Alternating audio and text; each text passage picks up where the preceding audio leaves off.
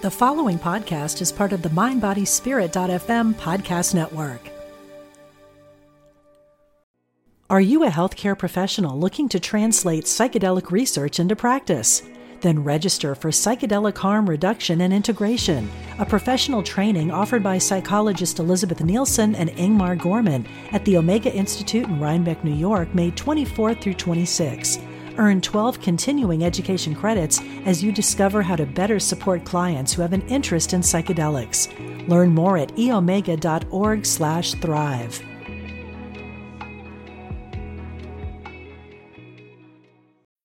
When you need mealtime inspiration, it's worth shopping Kroger, where you'll find over 30,000 mouthwatering choices that excite your inner foodie. And no matter what tasty choice you make, you'll enjoy our everyday low prices, plus extra ways to save, like digital coupons worth over $600 each week. You can also save up to $1 off per gallon at the pump with fuel points. More savings and more inspiring flavors make shopping Kroger worth it every time. Kroger, fresh for everyone. Fuel restrictions apply. Welcome to Dynamic Healing with two experts in chronic pain, David Hanscom and Les Aria. This podcast will show you how to unlock your body's ability to heal. Just breathe and learn how to rewire your brain and break free from chronic pain. Welcome to Dynamic Healing Podcast. I'm Les Aria. And I'm David Hanscom, and we're happy we took a little bit of a time, a little bit of a break, and we're happy to be back talking to our audience here. And we're in a phase of a issue that's a huge problem with we call them obsessive thought patterns, disruptive thought patterns. The term we're using this morning is the monkey mind. And the monkey mind is sort of used as a joke, except monkeys aren't that gentle. I, have of, I have a friend of mine who spent 20 years in the African desert and was telling me how ferocious monkeys are. If a monkey gets on your back, you are in big trouble. So this monkey mind thing, they look sort of cute and pleasant, but they're not that nice, especially when they're in your head. So today's episode is called Solving the Monkey Mind, Calming Threat Response. And there's multiple aspects to it, but we want to really focus on just one part of it today. And it's basically how to directly calm down your nervous system. So there's basically three aspects to calming down your racing thoughts. One of, one of them is separating from them. We call it thought diversion. Second of all is lowering your threat physiology because when your brain's inflamed, it's everything reacts. It's on fire. And then finally, moving on, which is which is another topic. You just get on with the rest of your life. But if you're trying to move on with these thoughts far and away, you just cannot do it. So this episode is going to really address ways to lower the threat physiology with direct techniques that Dr. Ari has been an expert for many years that I am just now becoming familiar with and Dr. Ari, I actually do listen to you. may not seem like it, but I'm actually listening, and surgeons don't listen very well. But, but it's been remarkable how much I've learned about his way that he approaches calming down the vagus nerve, the body's physiology. It's been really, was he trained with a Dr. Dick Gevirtz, who has just been a master at this for decades. So there's a whole body of knowledge around calming down your body's physiology that's really not hit mainstream medicine. And that's what we're going to discuss today. Yeah, that's great. Yeah, absolutely, David. So, uh, folks, how about we start with a quote? And uh, this is kind of a, a yummy quote, at least I'd like to think of it, David. So here goes Do what you need to do and enjoy life as it happens. Do what you need to do and enjoy life as it happens. John Scalzi. And the point being is when you're fired up. And remember, we use the term for anxiety as activated threat physiology, and the term for anger is hyperactivated threat physiology. They're simply physiological states, which means just how does your body function? It includes the rate you consume fuel that we call metabolism. It includes the way you fight off infections or inflammation or, or different threats. And so the bottom line is when your body is hyperactivated, you feel angry. So I'm going to review the dynamic healing model. We don't want to spend too much time with this because you've heard it before. We want to really spend time today on techniques. So remember with dynamic healing is that you have your circumstances or stresses that we call the input. You have the state of your nervous system that is interpreting these signals and your nervous system is either calm or hyperactive. And if you have a hyperactive nervous system, it takes less stress to set off the response or the output or the physiology. So when you sense danger, your brain says danger. It sends out signals to your entire body that's cytokines or inflammation. You have the metabolism goes up, your stress chemicals up, and your what we call threat physiology. And when threat physiology is sustained, your body breaks down. It's like driving your car down, car down the freeway in second gear. It just can't do it. So we're dealing with one part of this process of obsessive thought patterns or disruptive thought patterns. Turns out that thoughts are a stress or sensory input that you can't escape from. And they have the same effect on your body as a physical threat. So since you can't escape your thoughts, every human being has some degree of an ongoing threat response that you can't escape. When you can't escape something, your body becomes really fired up and you become angry. So again, the three parts of dealing with these things has been thought diversion. You want to turn down the heat. Then you want to move forward into what you enjoy. The problem is if you fight these things, you've given them neurological attention and reinforced them. So I'll finish this and we'll turn this mostly over to Dr. Aria, who has a lot of experience of how to actually turn down the heat. And so the metaphor is a popcorn machine at the theater where the thoughts of the kernels coming into the grill or the heater. And so there's ways of diverting the thought, one of them being expressive writing, where you can escape from your thoughts, but you can divert from them. And then the, the griddle itself represents your fired up nervous system, hyperactivated, activated. And when these kernels hit the griddle, why they pop and they disrupt your peace of mind. So what we're doing today is one only one of the ways. There's a bunch of ways of turning down the heat, but there's direct ways of actually um, calming this down. So, Dr. Aria, um, I'm surprised you let me talk as much as you, I just did. if you are a psychologist, and this is what you're supposed to do, is to listen. That includes me. Oh, oh, we psychologists often do interrupt people.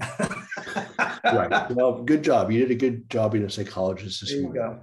Very good. Yeah, folks. I, I think one of the most important things what David said is, you know, when we can really have a better handle on what's going on inside of us, or as I like to say, what shows up inside of us. You know, um, hey David, I'm, I'm going to use one of my lines, and it goes something like this: You're not responsible for what shows up, but you are responsible to how you show up, to what showed up. That translates into you're not responsible when the nervous system says, hey, dad, hey, mom, me no safe. And so the way the nervous system works, and specifically we're talking about the autonomic nervous system, which, you know, it's in service of our survival. And when we feel, or when the brain or the body, which I like to call the nervous system, the brain and body, when it senses danger through our five senses, and we can even say thinking, when we tend to think, it can actually activate when we don't realize we're drunk in the past or kind of worried about the future. And we seem to be ziplining between past, judgment, and future with ziplining in our minds. And you kind of know you're doing it, and, and most of us don't know sometimes more than 50% of the time. That can activate the nervous system. And so, overall, when something shows up inside of you, it doesn't matter why a negative thought, a very painful emotion that shows up, um, or even a painful image that shows up on memory. And your body maybe lights up, you notice some difficult sensations, maybe tightness in your chest. You feel your pain symptoms be more sensitive, sort of a burning sensation, tightness. No matter what shows up, thought, feeling, or and or sensations in your body, you're not responsible for that. That's the nervous system communicating to you to say, hey mom, hey dad, this is what it this is what I sense and so that's why we often use the word felt sense. The nervous system is doing its job to keep you in survival. And the part that we mentioned earlier on is you're not responsible for what shows up, nervous system, but you are responsible to how you show up. That means when you tend to know that something difficult is happening, is it is your responsibility to really learn these skills. And that's why David and I love doing this podcast because we want to teach you um, emotional regulation skills, which means a nice way to calm the nervous system down.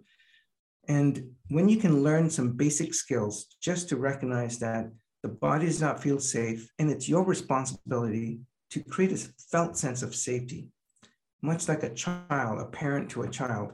And if you can learn some basic skills, nothing fancy, not to get rid of the sensations, the thoughts, the emotions, or the body sensations, but if you can, like a parent who's soothing a scared child, can do some basic, basic interventions, you will start to retune your autonomic nervous system in a way that will benefit you and actually have greater connections. David? Well, but also remember that this automatic survival response that you pointed out, we are not responsible for it. As our friend Bruce Lipton has pointed out really clearly, that anxiety and anger or an activated nervous system are automatic, they're hardwired, they're a million times stronger than your conscious brain, yeah. and you have no say. Mm-hmm. So again, we're focusing on one aspect of the of these repetitive disruptive thought patterns, is that we're going to talk about later about how we're going to you divert those, but that the ones that come through hit a hot nervous system that's fired up, hyperactive, hypersensitive, and they fire away. So again, you don't any of the techniques we're going to talk about over the next few weeks by itself doesn't solve the problem. But a huge part of the problem are finding the multiple different ways of actually calming down the nervous system. So today we're talking about techniques that actually directly stimulate what's called the vagus nerve. It's the 10th nerve that comes from the midbrain. It's called a cranial nerve. It goes to every internal organ in your body, including the immune system. It's the most powerful, in fact, it is the anti-inflammatory nerve in the body. It stimulates your body to calm down. It has common neurotransmitters. It calms down inflammation. It slows down metabolism. And so we're just trying to take one part of this equation today of actually stimulating the vagus nerve to get it to calm down. So I'm going to just mention a couple things. And what Dr. Aria has really taught me is that as a surgeon, I just think, well, this is just nonsense. This is some psycholo- psychological mumbo jumbo. oh man, you're saying those words. That hurts, David. I know, I know. I couldn't resist. Sorry, it's early Sunday morning. So I wanted to wake you up. But no, I mean, it's interesting. As surgeons, we're focused on structure. We don't really acknowledge the body's physiology in creating symptoms. And as Bruce Lipton pointed out, that the difference between a cadaver and a living human being is energy and light and movement. You, you cadavers aren't having anxiety. There's no motion there. Right. So it's all about motion and activity. So what you're trying to do is, again, one way of doing this is directly stimulating, stimulating the vagus, vagus nerve. So what we found out that, for instance, rhythm and dance, if certain rhythms and certain dance actually calm down the nervous system, and it's different for everybody. And I'll just give you one short story myself, and it varies from ear to ear.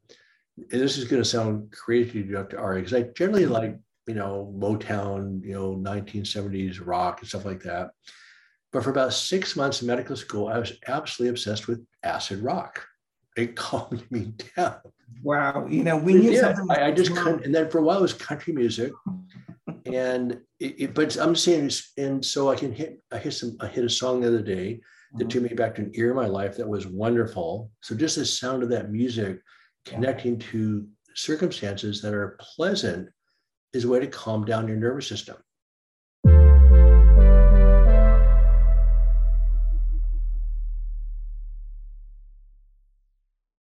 Are you a healthcare professional looking to translate psychedelic research into practice? Then register for Psychedelic Harm Reduction and Integration, a professional training offered by psychologist Elizabeth Nielsen and Ingmar Gorman at the Omega Institute in Rhinebeck, New York, May 24 through 26. Earn 12 continuing education credits as you discover how to better support clients who have an interest in psychedelics. Learn more at eomega.org/thrive.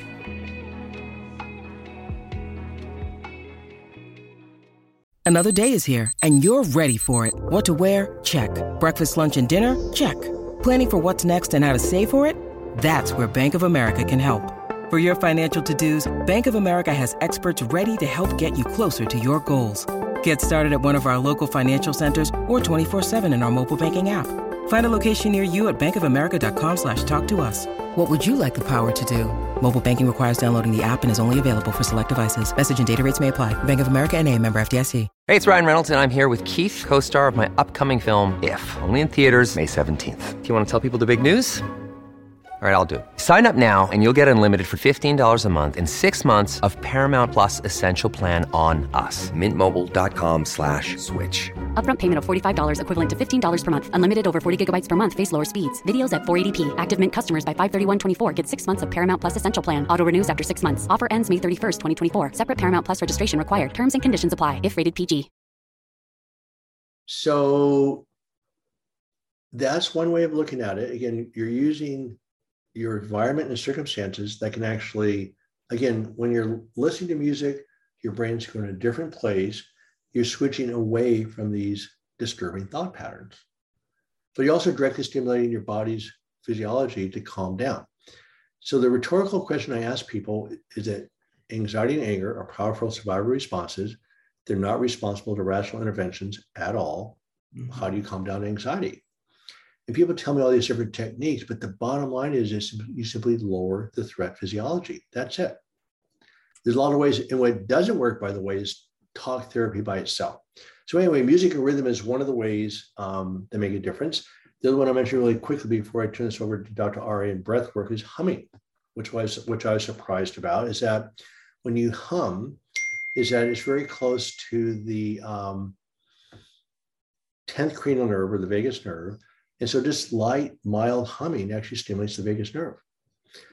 So anyway, Dr. Ari, you have a lot on breath work, which I find really, yeah. really fascinating. I also want to talk about this what's called safe and sound protocol, which is a variation of the music. Um, but I'll, I'll, I'll turn this back over to you. You've yeah. been still you're still listening more than I'm used to. it's all right, David. You know, I'm sure our audience is like, oh, here we go. We're back to uh, to normalcy of I anyway. No, no, no. Seriously, um, uh, we have. Uh, I've missed David, so he was gone for a while. So I'm glad. Hopefully, you guys enjoying this. So let's kind of get back to this, David. Before we move on to breath work and talk about different ways to lower the threat of our uh, physiology here, you'd mentioned um, humming. Just to let you know, as my grandmother used to hum "Amazing Grace." Can you imagine hearing that for eight hours? Um, I don't know. I'm not sure who kept busy for eight hours she could be cooking, cleaning, and she would hum it. And if you think about those uh, days, those when um, uh, in the early 1800s and 1900s also, meaning that when people were out, you know, picking cotton, you'd hear them hum and sing. Right. Think about this. Uh, you're, you know, people who were slaves, right? You know, this horrific thing that happened, and where people would hum. Why? Because they already were in a threatening situation. Right. And how what an amazing thing that intuitively people sing and hum to create a sense of safety within themselves and among the community. It's pretty cool. Um, and I think my grandmother hummed as a way to soothe the amount of work she had she was doing. But I picked up, um, I didn't quite understand why, but after reading Stephen Porges' work and uh, realizing that humming is really an amazing. It, there's a vibration, David, when you hum, like hmm. It's a, when, even when you just kind of hum. Right. Um, and um, and what you call it, um, uh, Peter Levine. For those of you who don't know, Dr. Peter Levine, world renowned, and who was very close friends with Dr. Stephen Porges, talks about. Dr. Levine talks about uh, something called a VU, where when you actually sort of hum, but he called he when you breathe out, you say the word vu, like sort of a very deep, don't knock it till you try it. So, meaning audience, if you're feeling anxious, you know, you could stand up or be where you are. I like to stand up and do this and really just do the word vu, a nice long exhalation, then take a nice gentle breath in and then say just keep on doing it. So that exhalation and that humming of the VU is very, very powerful. I've seen this demonstrate with Dr. Peter Levine. So humming is not just humming with music, but actually even just using that, it's so powerful. David, have you ever tried that? The sort of the VU or the humming in that manner? You know, I since I've been working with you, I have, and it is remarkably effective. Um, the breath work that we'll talk about in a second has been remarkably effective. Mm-hmm. And um, one more I want to say really quickly before we go on to the breath work, which is really critical, is, is rubbing your forehead stimulates the fifth cranial nerve. That's why people put a cold washcloth on their forehead or they rub their forehead. I actually have told Stephen Porges that that insight has changed the relationship to my cat. Okay, now, now, folks, at this point, you're probably wondering, like me, like, what? because I started rubbing my cat's forehead. Oh, and now she loves. wait, wait, I'm sorry, David. I'm going to have to ask you this. Gosh, tell me you don't do this to Babs, your wife. you well, I probably should. She's listening. Anyway, um, but no, it's interesting. It's just incredible how I started about a year ago. So, so learned uh, for this whole technique, and it's very interesting. Um, anyway, so let's go back to a more serious note about the things that come. So I just want to emphasize. I want to say this about ten times today is that again, surgeons look at this stuff. It's just craziness, and I just want to point out the way we know this works. Unless you can answer this better, more clearly. Okay, we hum. You rub your forehead. You do these different things. How do you know you're stimulating the vagus nerve? Well, we have ways of measuring it we can actually measure the response of these interventions on the vagus nerve.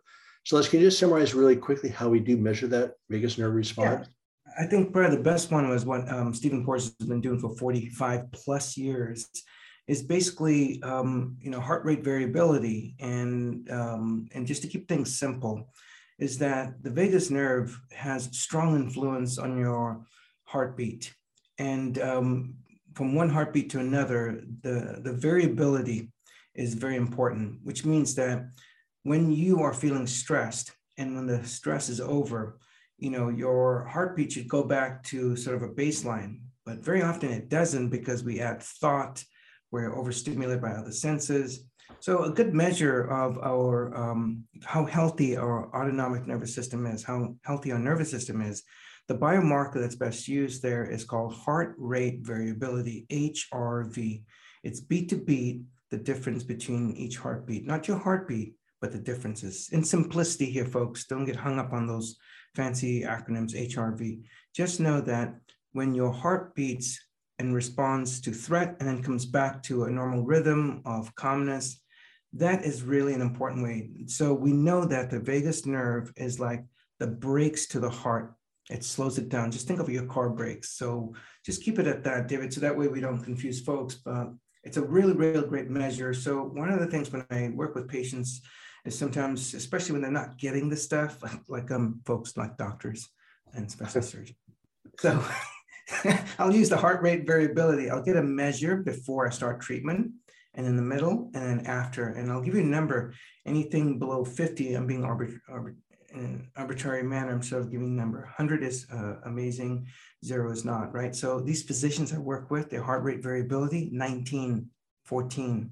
It's almost like they're sick, but they're still functioning. And when they start working doing so sorry, that, that's incredibly low. It's, so it means that they haven't activated the sympathetic nervous system, correct? Yeah, beautifully put. You and, and, you, and you do this right in the office? Yes, I do in the office, and now even remotely we can do this with different ways to do it beyond this um, topic today. But yeah, and sometimes data, um, not all the time, but data sometimes is quite convincing. And when someone who cares about their health and says like, wow, my heart rate is very high, or, or in this sense, we're talking about heart rate variability, HRV, the lower it is, it lets you know that you're in a stuck a state, a physiological state of sympathetic. And you're really, really, it's like your heart will get sick or your body gets sick when it's so in such a survival mode. So David, I'll, do something like check the HRV and they often go like this mumbo jumbo, as you said, because in medical school, they learned about the autonomic nervous system and then pushed it aside and said, let's kind of look at other things. And you're right, David, when someone is that, when someone is sick, even with COVID, when someone with is uh, very depressed, when someone has severe chronic pain or chronic medical conditions or high anxiety, the HRV will be very low, which translate the nervous system is stuck in a state of defense or survival. And so what I do is we do certain things, and I'm going to get into breath work. And using breath work, and someone's like, "Oh, I know how to breathe." I get this response from, again, uh, and please know we're not we're not bagging on doctors or surgeons. I'm just using this as an example. That sometimes they're like, "Yes, I know how to breathe." Well, if you knew how to breathe, uh, then tell me the reason why your body is not in state of balance. Here's this knowing and doing are two different things. And today I'm hoping that you'll hang on these words. Knowledgeable action is when you take knowledge and apply it because it is of importance to you. So, breath work is like the remote control of your nervous system. Think of a remote control on the TV when it's really loud. And have you noticed this when you watch TV? I haven't watched TV in, I don't know, close to five to six years, David. But when I watch TV or a sports game, is the volume goes really high in between commercials because the pitch is really high, the frequency is really high.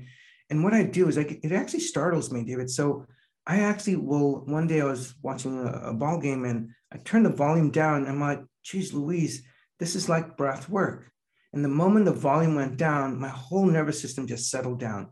Breath work is the remote control of your nervous system. And David, I'm wondering whether it'd be okay to walk these folks through maybe just a simple, simple, just a few seconds of breath work. Well, I think we could. I know there's different types of breath work. I know we're not going to try to cover it all today, but if you just list really quickly, maybe the five basic types of breath work, and I'll mention one that caught my attention, and this is well documented, is that just slow breathing. Eyes yeah, open, just exactly. breathing normally, no particular attention to it. Just breathing between six to 10 breaths per minute, and the normal rate's about 15 to 16 just slow breathing, nothing special, stimulates the vagus nerve. That blew me away. Yeah, that's exactly you. You, you again, I mean, you must have eaten your Wheaties this morning because David is all over. That's exactly right. Ease over effort. One of the best ways, the way I do this is, is in the morning when you wake up. Um, i am going to kind of not overwhelm the group here, the audience here. So I'm just going to mention a, a handful of them. Just simple, easy breath. Breathe in through your nose, and then let that breath just sinking letting go, releasing breath, just even feeling that breath. Now, my uh, mentor and the guru who biofeedback here is Dr. Richard Gevirtz. Um, Dick is world renowned. And he, till today, I always chuckle because he looks the same way I was in grad school. Um, he's got the same white beard, so he never ages. One of the things that doesn't age with him is breath work 10 minutes every day. I've known him for a while now, and when we reconnected, is every morning he sits there and he just does slow breathing. And this is an important thing. So, another way to breathe is basically you can use what he has taught me, um, what we call resonance breathing. Again, don't get hung up on the words resonance breathing, or it's also known as coherent breathing. It goes something like this a four by four breathing in, two, three, four, out, four, three, two, one. So four breaths in, like a four count in, and then a four count out. Some people like it longer. So for me, I like four breaths in, in, two, three, four. And then as I breathe out through my pursed lips, I actually have an eight count. So I usually count down eight, seven, six, five, four, three, two, one. So my in count is four, in one, two, three, four, as I'm breathing in through my nose. And as I breathe out through my pursed lips, I count down from eight to one. So it's double. So my exhalation is longer. And this is what is found for me personally, David, to calm me down. Some of you may find that maybe breathing in for five counts, breathing out for five counts, breathing for six counts. So that is called resonance or coherent breath. David, any comment on that that you've enjoyed or have used before? Yeah, no. So, Dr. Aria, did you do your breath work this morning yet? I, I love how you, I love how you pitches it back. You might so, be just a little fired up this morning. well, you know what? Maybe I'm too chill, but the answer is yes. Um, well, good. No, I think so, that's a great that's a great idea. I had you know I do expressive writing every morning, but I think the breath work is a great idea because it's easy, and you can do it almost anytime, any place. And uh, for me, it's been a very interesting calming technique. Two things about breathing through the nose, by the way. So when I'm jogging now or walking, I try to breathe in deeply through my nose and let it out. But also stimulates the release of um, nitric oxide, which is yes. a very powerfully, again, anti-inflammatory. Yes. So when you breathe in through your nose, you're actually stimulating that particular chemical release. And then, of course, it allows the breathing to be more deliberate when you breathe through your nose. And then, you know, there's different ways of, you know, the cadence of short breaths in, deep breaths out, and vice versa, um, et cetera. So um, I think before, instead of going into a lot of details of the different types of breath work, just realize that breath work is a huge factor. I will recommend a book called Breathe by Dr. James Nestor, who goes into the history of breath work, which goes back hundreds and hundreds of years. Yep. And then, unless you have a website, um, mindfulness, is it, do you still have the same website about mindfulness? Uh, yeah, so it's a YouTube channel, and uh, yeah, I switched it over because so much work. So, so yeah, if you go to YouTube, um, Myndfulness is spelled with a Y, M Y N D F U L N E S S. So just type in Myndfulness and Les Aria, and um, you'll get my YouTube channel. Uh, David has seen it, and uh, and thanks for uh, promoting that because it really is meant to kind of regulate your nervous system. Um, a lot of breath work there right? And just whatever one works for you is great. But even the simple ones of just slow breathing, breathing through your nose, et cetera, is all really critical stuff. So I'd like to finish up today's podcast with something which is really exciting to all of us. Um, is called um, the Safe and Sound Protocol, or stimulating the vagus nerve somewhat directly. And Les has now worked with Dr. Porges and a few other people really pioneering this work in the presence of I don't like the word chronic pain anymore because I, I mean, really, it's all the same stuff, whether it's mental pain or physical pain. So I say chronic pain to me, I'm talking about anxiety, honestly. But nonetheless, the SSP protocol is a direct stimulation of the vagus nerve. Again, very well documented to stimulate the vagus nerve through the HRV process. So let's, um, if you could tell us a little bit about the SSP protocol, how it works, and some of your experiences with it, that would be a great way to finish up this part of the podcast. Yeah, I mean, absolutely. So the Safe and Sound Protocol, hereafter known as SSP, is the work of Porges. Basically, it's based on the polyvagal theory, and uh, and what it, that does is so let's kind of explain what it is, uh, what SSP is. It's filtered music to help prime your nervous system by exposing it to different sound frequencies, and that in of itself helps the nervous system sort of reach a state of homeostasis. And many of my patients go, what do you mean homeostasis? Well, when I when we use the word, when David and I use the word homeostasis, or even Porges does, it's what we're saying is this SSP rebalances your nervous system. It's a sense of feeling safe and connected to promote sort of a readiness to change, to engage in those active therapies like psychotherapy to kind of help you learn some skills, um, you know, physical therapy and all those other things that you, dietary changes, exercise. So it's to create a sense of felt safety and connection. So, and I just, I want to make one other comment and bounces back to you, David. The Safe and Sound protocol, folks, really does work well. Think about this. And David, we've um, we've been sharing this statement as, uh, and uh, actually took it originally from David first, is the prehab before the rehab. And the prehab is basically the SSP. Whenever I work with people who have years and years of really complex trauma or and or uh, persistent pain, sort of this anxiety, as David calls it, the SSP is a way to kind of say, let's retune your autonomic nervous system. Think about it. How difficult is it to talk or to deal with your with your trauma or your persistent pain or your medical conditions when you're just so overwhelmed and, and you're in a survival mode. Your body's tense, you're irritable, you're sad, you're anxious. What the SSP does is it actually calms everything down inside of you. And the calmness is the nervous system being retuned. It's almost like walls open up and you can breathe easier. And so the SSP is not an elixir. It is meant to be used in conjunction with other active therapies to get your life health, growth, and restoration. Well, just for example, and I don't know this as well as you do, but what we've learned is like low sounds are threatening, like growling in animals, et cetera, et cetera. So, what the whole process is doing is that humans are able to ascertain safety versus threat. So, there's certain pitches of voice that are playful, that are they have uh, uses the word tonality, mm-hmm. where you actually can sense friendliness versus danger. So what they've done when they talk about filtered music, they filtered out those lower pitches that are threatening. And I think some of the really higher pitches are threatening also. So they picked, so the music is still the same, but the pitch of, pitches of it that are threatening are filtered out. Yep. And so I guess what I'm asking you, Les, is that you these are earphones, basically. You put them on earphones, right? Over the over the ear headphones, yes. Right. And then I'm just curious if you have just one case that you could tell us about where you saw this have some significant effects. We'll uh, we'll keep something simple. I get lots of referrals for TMJ and uh, and basically jaw pain, and I've had uh, and also fibromyalgia, variety. But one case I remember this. This is a therapist I was working with, with and David uh, severe anxiety um, but being expressed as physical pain. So, you know, the doctor said, like, yep, you have some sort of um, jaw issue. They put a night guard and this person was grinding the teeth. And whenever I hear grinding of the teeth, I often find out, well, is there any sort of unexpressed emotions that you're not dealing with, like anxiety or anger? Right. And much like what David was saying, long story short of this is it took about, so I have a 10 day protocol that I use, a little bit different from Porges's, because with chronic medical conditions and certain things, I don't like to rush. So the person listened to the SSP once a day for 30 minutes for 10 days.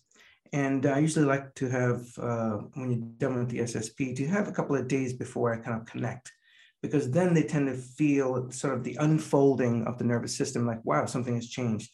And what I found out is I found out three common things for, especially with chronic pain people tend to be ready to do the rehabilitation stuff, like the difficult work, like let's get out there and challenge your fears about pain, let's do the exercise, let's like all health behaviors, including talking about difficult trauma stuff related to pain and the anxiety part. Here's this is three things that showed up and shows up consistently, David. And I've told Porges this in, uh, in our meetings. First thing is mood shift. It shifts from a state of danger and threat to a state of safety and connection. How is that expressed? People report a sense of calmness, positive moods, a sense of peace, a sense of joy. So mood shift. Second thing I found out commonly when I use the SSP as a prehab before the rehab, the second thing is reduction of pain intensity. With jaw pain and fibromyalgia, I tend to get complete resolution, and I want to have a little caveat to that just because your pain completely comes down with the SSP or resolves does not mean you don't do the work. This is that's the perfect time to get all the skills because down the road you could have a flare up. And so this is why it's really important to know that SSP is not an elixir. This jaw pain person I'm thinking about is complete resolution, her jaw pain after 10 years, completely resolved. I didn't do surgery. I didn't do injections. I didn't do medication changes.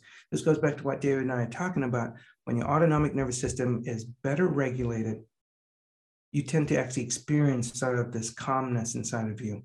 Mood shift, one outcome of the SSP, reduction or resolution of the jaw pain. Uh, this person had complete resolution, which means she no longer was noticing it. And then the third one was this is the cool part, David um, resiliency.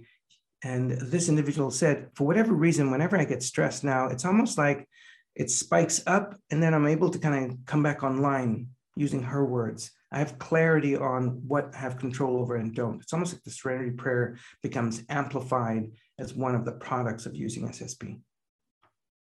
So. Well, I mean, remember the goal of chronic pain is, is not to be pain free forever. And you'll have flare ups that come and go sometimes every day, sometimes every week, whatever it is that life keeps coming at us. We keep getting stressed, your body keeps reacting. But what you're able to do with these skills is actually calm yourself down relatively quickly. Yeah. And so people go to pain-free state. I said, I just had an email yesterday, somebody who just went to pain-free after 10 oh. years. She's so excited, but she says, Well, am I going to flare up again? I go, Well, of course. yes. I mean, right? I mean, that's life. So anytime it's your stresses or your body senses danger and your nervous system interprets it as danger and says right. sends signals out to threat physiology, you're going to have a reaction. But you learn the different ways of, of calming that reaction down. So the essence of healing is you minimize your time in threat physiology and mm-hmm. maximize your time in safety. So what we did today, we just reviewed ways of directly working on the body's physiology. So breath work stimulates the vagus nerve music, rhythm, dance, humming, rubbing your forehead. Then this approach, if you have a lot of bad trauma or having a hard time getting started, it's called the Safe Sound Protocol. that again gets your brain back online. And when we say that, when you're in a threat state, your brain activity shifts from the thinking centers down to the survival centers. You honestly cannot think clearly because that part of the brain is no longer active. Your body's mobilized to survive, and that's what it's going to do. So we all know you really can't think very clearly or creatively in a threat state. So I just have to say, make one final comment, Dr. Arias. So just take a deep breath. so there's, there's a joke, but it's actually not really a joke. Dr. Porges started this a while back about, you know, Dr. Arias is sort of our guru. there's a lot of reasons for that. He has a great smile, he has a great personality, but his tone of voice is actually probably the SSP protocol. I don't know if you if you're it's interesting. I'm serious. I'm not being actually fairly serious right now. Right. Is that you know if you have somebody with a calming voice, um, makes a difference. And that's why having a nice relationship with your provider, physician, nurse, psychologist is really critical. Because if you're in that in that person's presence and feel threatened, of course, it's very counterproductive. So I'll finish off this podcast by saying that we think still that the, one of the biggest factors in healing is the patient provider relationship and feeling safe and relaxed and be able to be heard. And so, again, it's another way of actually calming down your nervous system to heal. Yeah. David, a couple of things as we close out here, and thanks. And hopefully, the audience enjoyed our uh, bantering here and some information. A couple of things, two things I want to mention is this is it is difficult to heal until you feel safe enough. Right. It's really important on a daily basis to have a felt sense of safety. Right. With whether it's with a cup of tea that you're holding or your breath work or you're taking a walk, whatever you're doing is you're investing in a state, felt state of safety. So please make sure that you do deliberately practice to influence your nervous system. That's the first thing I wanted to mention. And the last thing as we close out here was something I'd mentioned earlier on. The statement that I used you're not responsible for what shows up, and you are responsible to how you show up to what showed up. And also remember, we're talking about the monkey mind today. So again, we're talking about the again, there's the thoughts, and then there's a heated up nervous system. So today's topic are just some direct ways of directly calming down that nervous system part of it. Then we'll be discussing a bunch of different aspects of calming down these obsessive thought patterns in the future. So, Dr. Aria, thank you. Thank Enjoyed you. it. Nice oh, getting back to work with you. Likewise. All right. We'll talk soon. Okay. Bye bye. David and Les would love to hear from you about today's podcast and any ideas for future topics. You can email them at david-les at dynamichealingpodcast.com.